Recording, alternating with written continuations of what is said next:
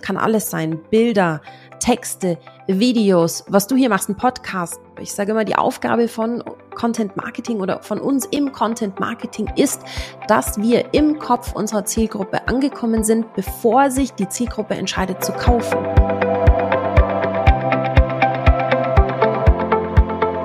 Herzlich willkommen zu der neuen Ausgabe von Mach's einfach, dem Online-Marketing-Podcast, bei dem ich spannende Leute interviewe, die im Online-Marketing und durch Online-Marketing erfolgreich geworden sind. Und ich habe heute Sarah Jasmin Hennissen zu Gast. Hallo Sarah. Hi Bastian, danke, dass Hi. du mich eingeladen hast. Ja, gerne.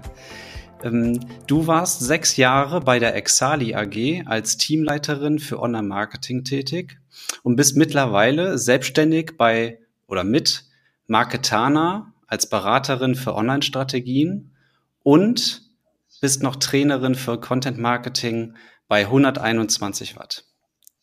Aber ja. vielleicht kannst du ja auch einfach mal noch mal etwas zu dir sagen, wie du dazu gekommen bist, ähm, als Intro. Ja, klar, gerne. Also ähm, bei Exali war ich Teamleitung fürs Content Marketing und die Webanalyse innerhalb vom Online-Marketing. Also Teamleiter im mhm. Online-Marketing für eben Content Marketing und Webanalyse. Das war so die letzte Station vor dem Sprung in die Selbstständigkeit. Und ganz ursprünglich komme ich eigentlich aus dem klassischen redaktionellen Bereich. Also ich habe tatsächlich mal Literaturwissenschaft studiert und bin dann zum Radio, war bei Antenne Bayern als Nachrichtenredakteurin, ähm, habe dann für die Augsburger Allgemeine Allgemeine bei verschiedenen Videoprojekten mitgearbeitet, bei so einem Tochterunternehmen der Augsburger Allgemeinen und bin dann zur Exali AG gekommen, damals noch klassisch als Redakteurin und hatte da eben so die ersten Berührungspunkte ähm, mit der Situation, dass man Content produziert, nicht nur um guten Content zu machen, sondern dass einfach ein größeres Ziel dahinter steckt, also Marketing.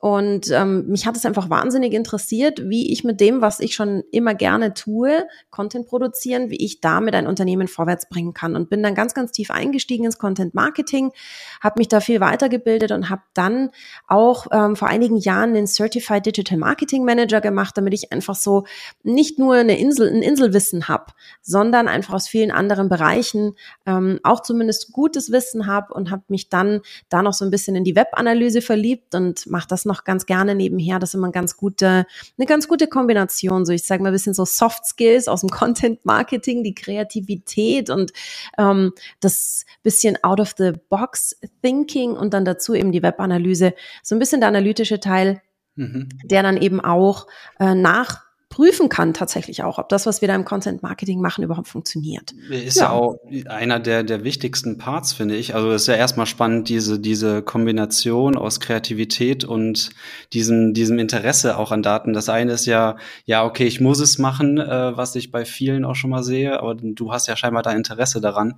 Und ich glaube, das ist dann letztlich auch so einer der Erfolgsfaktoren auch dann dafür.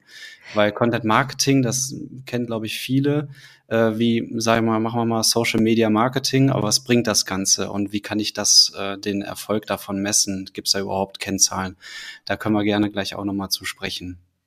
Ja, absolut. Ich finde, es häufig schade, dass da so, ja, so ein bisschen die, die Angst vor Zahlen herrscht häufig im Content Marketing. Und selbst wenn ich jetzt nicht der absolute Zahlenfreak bin und mit Google Analytics mich nicht so wohl fühle, ähm, ich kann trotzdem jede Menge Strategie und System in mein Content Marketing bringen. Das ist eigentlich das, wo, wo ich Unternehmen mehrheitlich begleite da draußen, wenn ich die als ähm, Beraterin begleite, Strategie reinzubringen, System reinzubringen.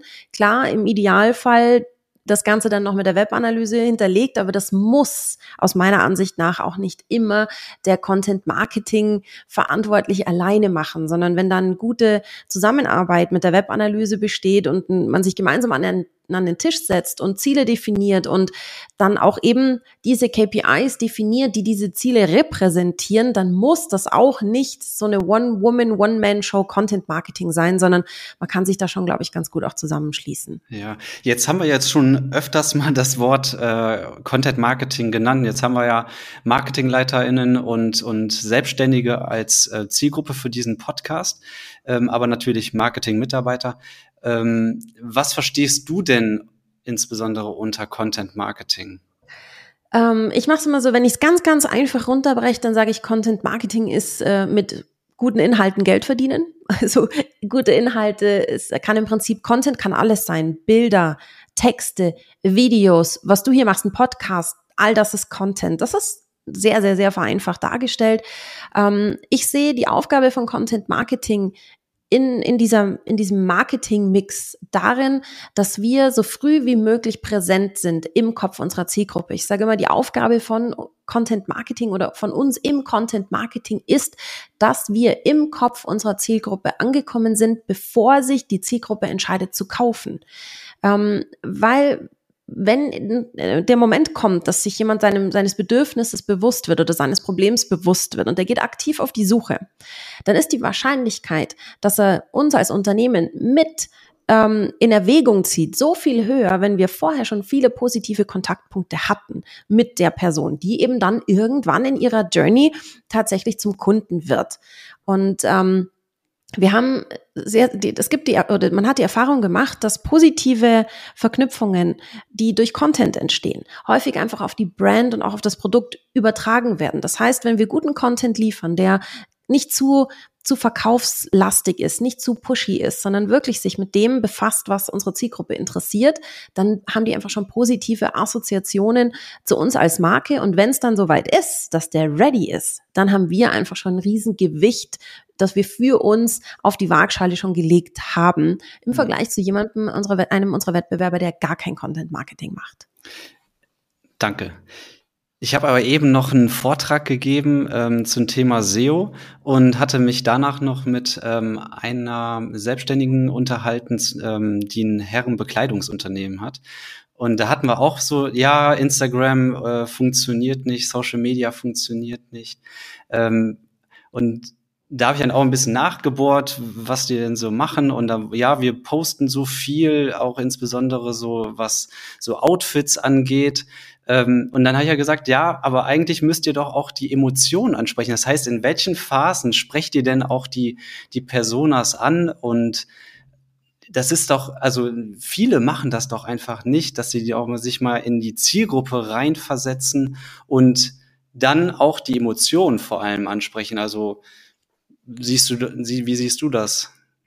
Ähm, ich finde, egal ob wir jetzt vom SEO, von, von SEO sprechen oder von Content Marketing, ich muss mich immer, immer, immer im Marketing in meinen User reinversetzen und sagen, wo steht der?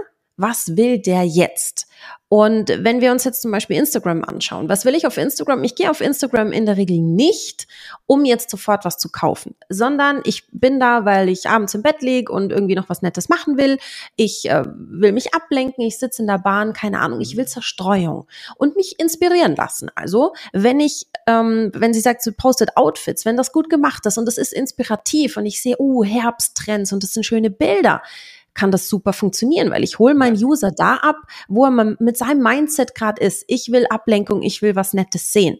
Sind es Bilder, auf denen drei Pullis nebeneinander liegen und dann ist in, in Blockbuchstaben drüber jetzt nur 1999 bei uns, äh, aber nur bis Samstag, dann ist der User nicht abgeholt. Der wollte jetzt nicht shoppen, der wollte inspiriert werden. Und das ist das Allerwichtigste, egal ob ich jetzt im SEO oder im Content unterwegs bin. Deswegen kann man pauschal finde ich, nie sagen, ein Kanal funktioniert für mich nicht. Vielleicht funktioniert er nicht so gut, wie du es dir gedacht hast. Oder er funktioniert auf die Art und Weise, wie du ihn bespielst, nicht.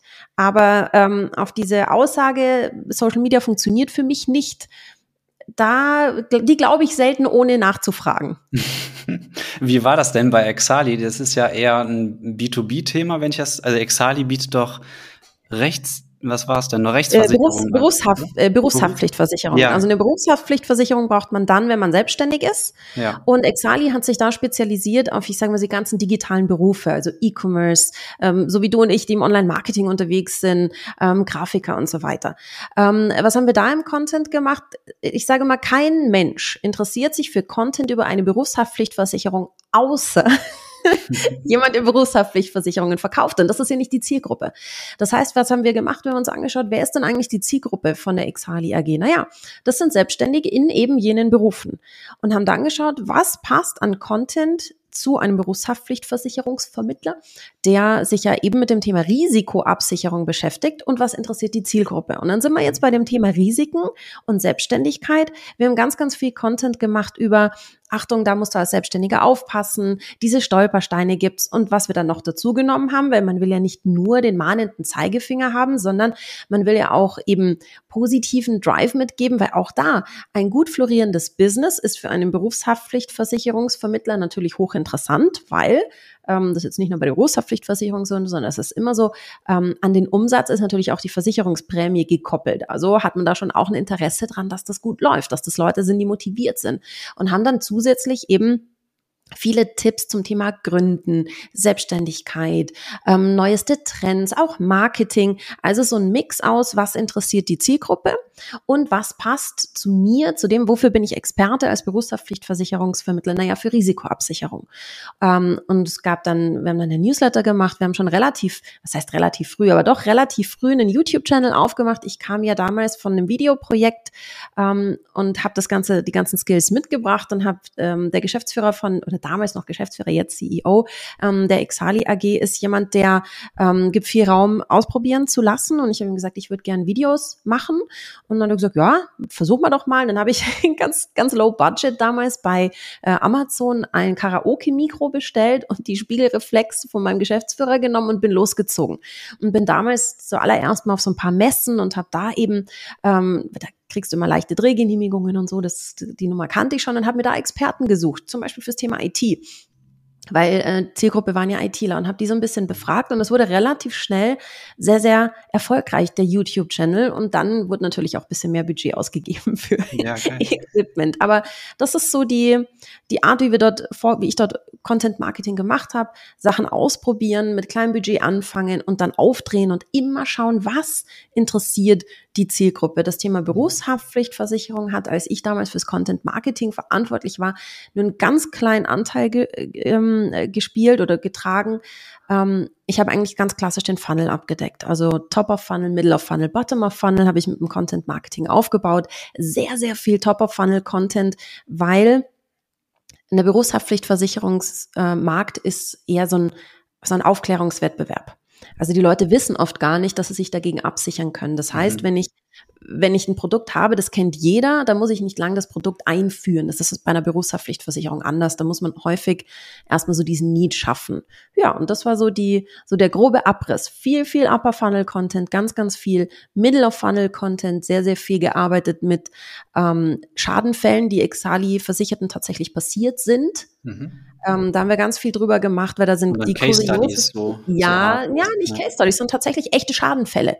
Also da sind die wildesten Geschichten passiert, ähm, die man einfach super schön Storytelling-like ausschlachten konnte. Also ganz, ganz wilde Geschichten von einem SEO, der eine Schadenersatzforderung über 250.000 Euro gekriegt hat, ähm, weil er, äh, weil er Links gekauft hat. ähm, solche Geschichten halt, oder als, als SEO schon sagst, wie schaffe ich das? eine Viertelmillion Schaden zu produzieren. Hm. Kann man, ist passiert und das haben wir halt dann so Storytelling-mäßig aufbereitet. Hm, cool. Hast du denn eigentlich, du hattest dort ein Team, auch ein ja. Content-Marketing-Team, beziehungsweise hast, also hast dann quasi schon dieses Team letztlich geführt. Wie bist du da vorgegangen? Hast du da besondere Tipps dafür? Ähm, ich weiß nicht, ob das Tipps für Content Marketing sind. Ich kann sagen, wie ich führe. Ich sage immer, ähm, ich will, dass die Menschen selber denken, weil ich, wenn ich selber arbeite, ich will nicht, dass man mir über die Schulter schaut und mir sagt, was ich machen soll sondern ich will mir, ich, ich will hören, was ist das Projekt, was kann ich beitragen und dann will ich, dass mich derjenige in Ruhe arbeiten lässt. Und so führe ich auch und ich bin eine ganz eine ganz große Freundin klarer Worte und habe auch das genau immer so kommuniziert. Ich sage, wenn du willst, dass ich dir alle fünf Minuten sage, was du zu tun hast, dann bist du bei mir falsch. Ähm, so bin ich nicht, das mag ich nicht. Ich will die Arbeit für mich nicht, da bin ich ganz ehrlich, das ist mir zu anstrengend. Und ich will Leute, die selber denken, die kreativ sind. Ich kann nicht erwarten, kreative Content-Marketer einzustellen und denen dann alles vorzukauen. Also ich bin ein ganz, ganz großer Freund von, wir treffen uns bei den Zielen, wir sprechen darüber, ich bin auch jemand, ähm, auch wenn du eben sagst, diese Kombi aus Webanalyse und Content Marketing ist eher selten. Ich habe trotzdem immer mal wieder, wenn ich ähm, zum Beispiel im, im Analytics irgendwelche Auffälligkeiten gesehen habe, das Team geholt und gesagt, setzt euch mal bitte zu mir, wir setzen uns mal zusammen, ich zeige euch mal was. und habe dann so ein bisschen versucht, eben klarer zu machen, wofür machen wir das Ganze? Immer ganz, ganz viel Eigeninitiative, selber mitdenken und jederzeit eine offene Tür, wenn man wissen will, was ist die Strategie, wo geht's hin. Mhm. Wie hast du denn, also jetzt hast du ja angedeutet, äh, wie du dein Wissen vermittelt hast. Ähm, seid ihr da, habt ihr noch andere Modelle gehabt, um dieses Wissen im Team letztlich ähm, weitertragen zu können? Denn ich finde jetzt immer mehr, ähm, wenn man im, im Büro sitzt, dann äh, kann man ja schnell sagen, hier willst du mir mal über die Schulter schauen. Digital hat man irgendwie so eine kleine Hürde, wo man nicht mal daran denkt, überhaupt, ja, willst du mal mitschauen über Microsoft Teams oder Zoom? Hast du da, wie geht ihr da vor? Ähm, also ich muss dazu sagen, dass ich pünktlich, äh, also ich habe äh, gekündigt bei Exali im äh, Januar 2020. Mhm. Also gerade so, wo so damals die ersten, die ersten Lockdowns in anderen Ländern waren und man konnte sich ja überhaupt nicht vorstellen, wie die Welt sein wird, wenn Corona ankommt. Ähm, das heißt, ich bin, habe quasi so den noch noch schick den Exit gemacht, bevor alle ins Homeoffice gegangen sind und ich das große Thema hatte, mein Team im Homeoffice weiterzuführen. Ähm, ich habe dann aber mit einem Kunden äh, letztes Jahr äh, in 2021 eine Interimsstelle angenommen und habe dann eine ähnliche Position ausgefüllt wie bei der Exali AG. Und da haben wir ganz, ganz viel tatsächlich dezidierte Meetings auch angesetzt und gesagt, hey, ich bereite was vor und wir setzen uns zusammen und ich hole euch ab. Ich komme dann vorbereitet. Bei Exali habe ich das oft so zwischen Tür und Angel gemacht, wenn ich gewusst habe, da die Redakteurin ist nicht so stark beschäftigt. Ich sage, du magst schnell rüberkommen. Äh, ich hätte was Interessantes gesehen, beobachtet bei dem Content, den du äh, letzten Monat gemacht hast. Und ähm, bei dem Kunden haben wir es dann ein bisschen anders gemacht. Da habe ich tatsächlich dann ähm, Agendas vorbereitet, also eine Agenda vorbereitet und ein Meeting dazu einberufen. Wenn ich irgendwie so diesen Moment hatte, den ich eben früher auch immer hatte, so, wow, das wäre eigentlich echt interessant, da kann man jetzt was mitnehmen. Ähm, dann habe ich mir das notiert und gesagt, hey, ich würde da gern was ansetzen, auch wenn es nur 30 Minuten sind. Und einfach ein bisschen mehr planen und weniger zwischen Tür und Angel. Mhm. Ja, ich glaube, das ist ein, ähm, ein guter Tipp, weil wie gesagt, ich finde sonst, wenn man dann einfach so in seinem Workload ist, geht das schnell unter. Wenn man da vielleicht im Vorfeld besser sich das auch einplant, daran denkt, dann funktioniert das, glaube ich, schon wesentlich besser. Ähm, man, man kennt ja sein Team eigentlich auch. Also man weiß, wo ist denn zum Beispiel Punkte, wo jetzt die ein oder andere Person super motiviert ist oder wo sind Punkte, wo jemand schnell die Motivation verliert. Wer braucht eine engmaschige Führung und wer braucht nur Impulse? Ja. Ähm, und ich habe die Erfahrung gemacht, also auch bei dem, bei dem Interimsprojekt, dass ich sehr, sehr schnell, obwohl ich die, die, die ganzen Leute habe ich erst, glaube ich, ich glaube, ziemlich am Ende dieser Interimsbeschäftigung habe ich die dann mal persönlich getroffen. Ähm, ganz seltsames Gefühl. Ich denke, das kennen viele da draußen schon, dass man so ein eigenes Bild hat, wer das ist und was das für ein Typ ist. Und dann kommt der oder diejenige und sieht so ganz anders aus und der ganze Habitus ist ganz anders, als man ja. sich das gedacht hätte. Und das ist schon immer noch so ein weiterer Erkenntnisgewinn, der gut tut, wenn man die Leute selber kennenlernt, aber auch in der Zusammenarbeit digital, remote, merkt man, was sind das für Typen? Wer fragt wie oft nach? Wer traut sich vielleicht auch nicht nachfragen? Wer traut sich nicht zu sagen, du, ich sauf hier ab? Es wird mir zu viel.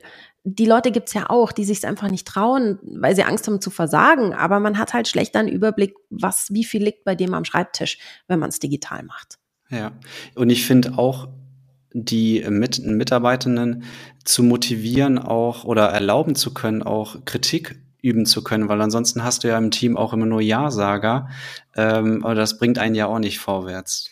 Aber es ist schon, also ich, ich, ich glaube, die meisten Menschen glaub, halten sich selbst für kritikfähig. Ich halte mich jetzt auch für relativ kritikfähig. Aber ich, mir ist immer noch so eine, so eine in Erinnerung geblieben, so ein Moment bei Exali damals, ähm, als das Team noch deutlich kleiner war. Ich bin ganz großer Freund von Zahlen, das haben wir ja jetzt schon mal ja. besprochen, und eben auch von der Manpower-Planung.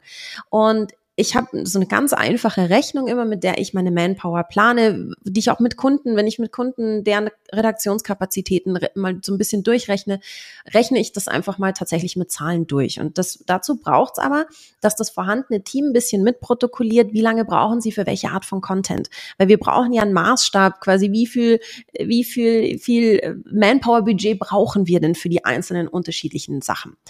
Ähm, und ich hatte das bei Exali relativ früh mal gemacht. Damals hatte ich noch eine Redakteurin im Team und gesagt, du pass auf, ich würde gerne mal wieder, ich habe das Gefühl, wir, wir kommen an den Rand unserer Kapazitäten. Ich würde gerne mal so ein bisschen einen Einblick bekommen. Bitte schreib mal für die nächsten paar Wochen mit, wie lange du für einen Blogartikel brauchst, für einen Social Media Post, wie lange du für einen Gastartikel brauchst. Schreib das mal ein bisschen mit.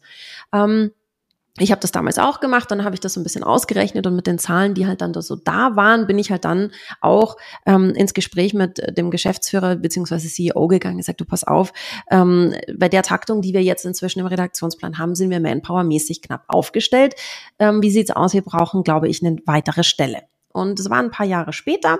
Das Team war deutlich größer. Ich habe damit super Erfahrungen gemacht und habe das ähnlich flapsig anmoderiert, wie ich das damals mit der einen Mitarbeiterin gemacht habe. Und es waren natürlich mehrere Leute. Und habe ich gesagt, hey, äh, es ist nicht zur Kontrolle gedacht. Ich, ich will euch nicht vergleichen. Es geht mir nur, ich brauche eine Währung. Ich brauche ich brauch eine Währung. Wie fit sind wir und wie lange brauchen wir als Team? und dachte, das passt schon. Ich meine, mein Team kennt mich, äh, die wissen, ich habe erzählt, wie ich führe. Ich bin nicht der kontrollierende Typ, aber es hat ein paar Tage gedauert, dann hatte ich eine Redakteurin, die gesagt, Sarah, können wir mal reden? Und die hat mich dann eben in, in, ins Büro, also in, in den Meetingraum geholt und gesagt, du, ich fühle mich überhaupt nicht gut. Du hast gesagt, du bist nicht der Typ, der ihm auf die Finger schaut und jetzt sollen wir plötzlich Excel-Tabellen führen. Und er war so, okay, da war einfach zu wenig Kommunikation von meiner ja. Seite. Ich habe das dann wirklich erklärt und habe gesagt, sie darf die auch anonym führen. Wir können auch anonym eine Excel-Tabelle für alle machen. Es geht wirklich nicht äh, um den Einzelnen, es geht ums Team.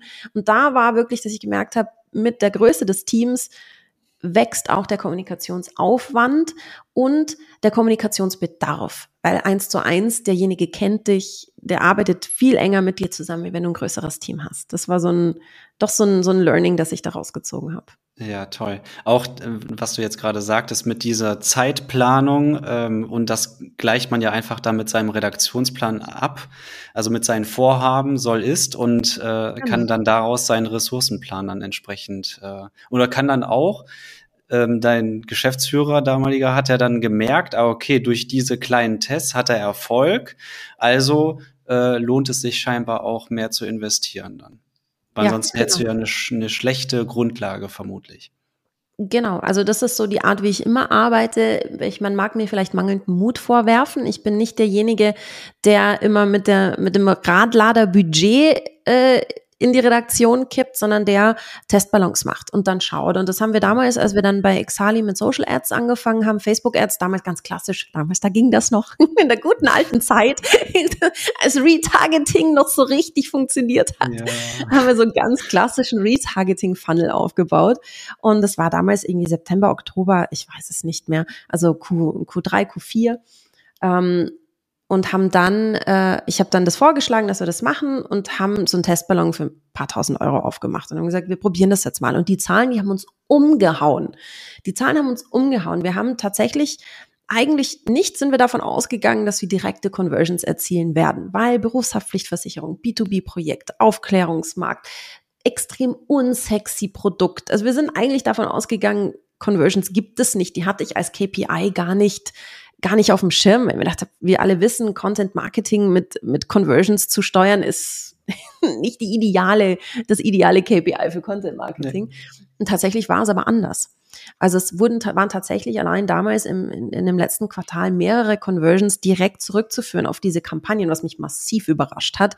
Mhm. Und da war dann eben klar, wenn mehr Geld rauskommt, als man reinsteckt, wäre man blöd, wenn man den Hahn nicht aufdreht. Und haben dann den Hahn halt einfach voll aufgedreht und haben dann ähm, damals eben, das ist schon einige Jahre her, Social Ads als extrem erfolgreich in Kombination mit Content Marketing wahrgenommen und haben tatsächlich reine Content Ads geschalten. Also keine, keine Banner, kein Jetzt kaufen, sondern reines, reiner Content. Und es hat tatsächlich super funktioniert, damals in der guten alten Retargeting. -Zeit. Ja, also so über den Content quasi reingezogen in den Funnel und dann per Retargeting genau. dann ähm, genau. auf die Conversions eingegangen. Genau, und dann den äh, Content entsprechend im Funnel halt ausgespielt. Je weiter runter du kommst, umso produktlastiger wird's. Und das mhm. ging dann tatsächlich so weit, äh, so ganz klassische Content-Fragen, so was ist der Unterschied zwischen einer Berufshaftpflicht und einer Betriebshaftpflicht, ähm, was sind die Vorteile bei Exali, selbst das haben wir alles mit rein und das hat, das hat funktioniert. Mega. Jetzt nochmal kurz eingegangen auf die Budgetplanung. Wie bist du, äh, jetzt hatten wir eben schon so leicht angerissen, ähm, wie seid ihr da vorgegangen? Ähm, Ich habe äh, zwei Töpfe. Das ist die Personen, das Personenbudget. Das ist ja ein relativ fix. Also wenn du keine große Fluktuation hast, hast du ja relativ fix, wie viel Budget du für dein Team hast. Das heißt, das habe ich nicht großartig kalkuliert, sondern das war einfach genau so eine Rechnung. Wir brauchen noch jemanden und dann äh, sind wir auf die Suche gegangen und dann war das Budget dafür halt da. Also da, mhm. ja, das war relativ äh, einfach sozusagen. Ähm, was jetzt das ganze Thema Seeding angeht, ähm, haben wir angefangen mit Kampagnendenken, also einzelne Kampagnen anschieben und haben dann na dem nachskaliert. Also das war ehrlich gesagt nicht großartig Planung, ähm, sondern wir haben versucht, ein paar tausend Euro musst du in die Hand nehmen, wenn du mal ein Quartal laufen lassen willst, um zu schauen, was rauskommt. Da haben wir, sind wir nicht groß ins Rechnen gekommen, sondern du hast ja im Prinzip eine, einen gewissen Satz an Kampagnen, einen gewissen Satz an Anzeigengruppen und dann schaust du mal, was am Ende, wie viele, wie viele Anzeigengruppen dastehen und dann ziehst du da entsprechend, ich sag mal, wenn du ganz klein anfängst, sagen wir ja so ein Zehner pro Tag Minimum, ähm, dann bist du ein bisschen mutiger, dann machst vielleicht ein bisschen mehr. Und ähm, ja, dann lässt du das mal drei Monate laufen.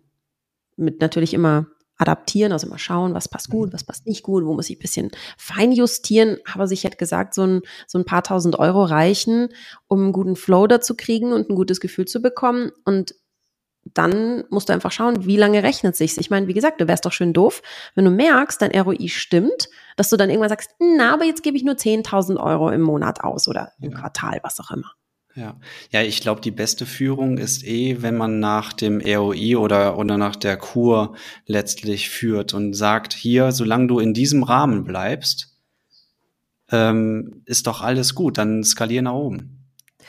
Richtig, also man muss mit Content Marketing mal ein bisschen aufpassen, weil je nachdem, wo du angesiedelt bist, wir haben ja heute schon gesagt vorhin, mit Content sind wir extrem früh in der Journey. Wir sind an einem Punkt, wo jemand noch überhaupt kein, kein Interesse an unserem Produkt hat und vielleicht auch noch gar nicht verstanden hat, dass er mit unserem Produkt was anfangen kann. Mhm.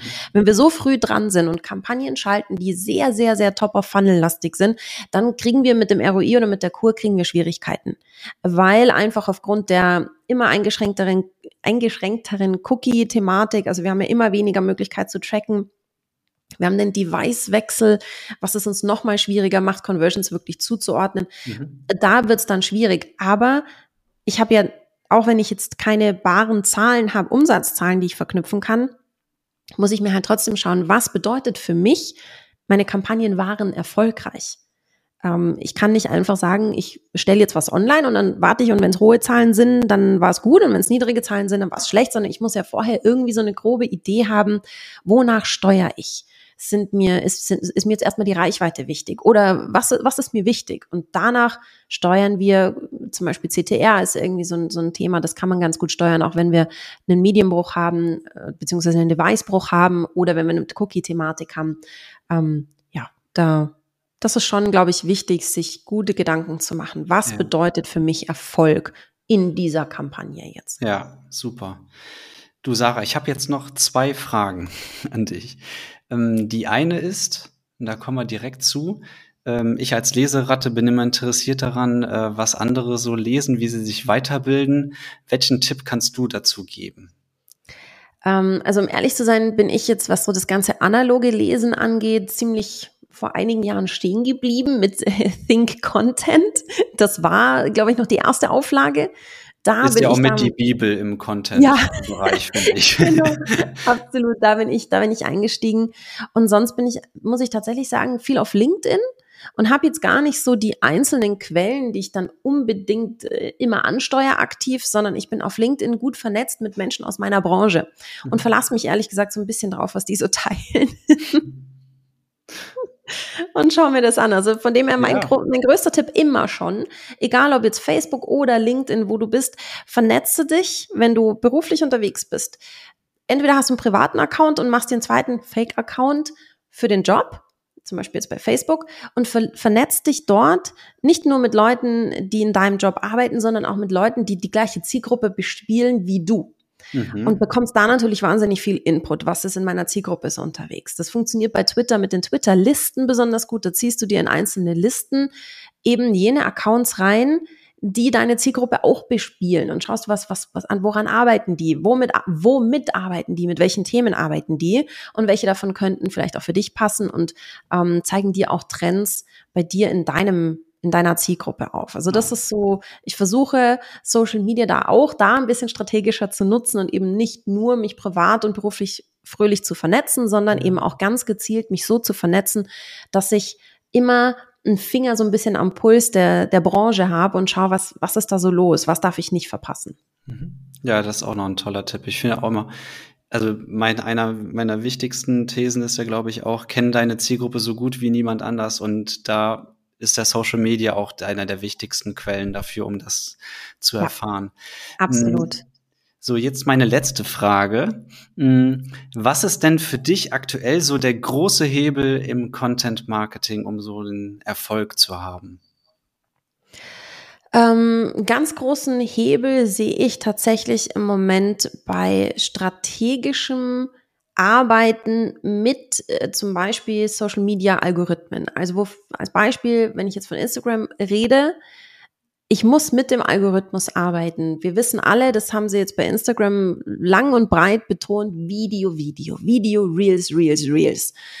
Und wenn ich für mich, wenn wir jetzt wieder bei dem Modehaus-Beispiel sind von vorhin, wenn ich für mhm. mich beschließe, ich will Social Media, ich will Instagram als Kanal, dann muss ich versuchen rauszufinden, und so schwer ist das gar nicht, weil die ver ver verkünden das schon auch immer, worauf legen sie besonderen Wert. Und wenn ich ähm, Social Media nutzen möchte, ich möchte Instagram nutzen und ähm, habe zum Beispiel ein Problem damit, Videos zu machen und Reels zu machen, weil ich mich vielleicht nicht traue, absolut legitim, dann finde einen Weg, wie du diese, diese Art von Medium für dich nutzen kannst. Dann, wenn du dich nicht traust, Videos zu machen, dann schneid flotte Reels zusammen mit deinen Klamotten, mit einem, mit einem Trending Audio.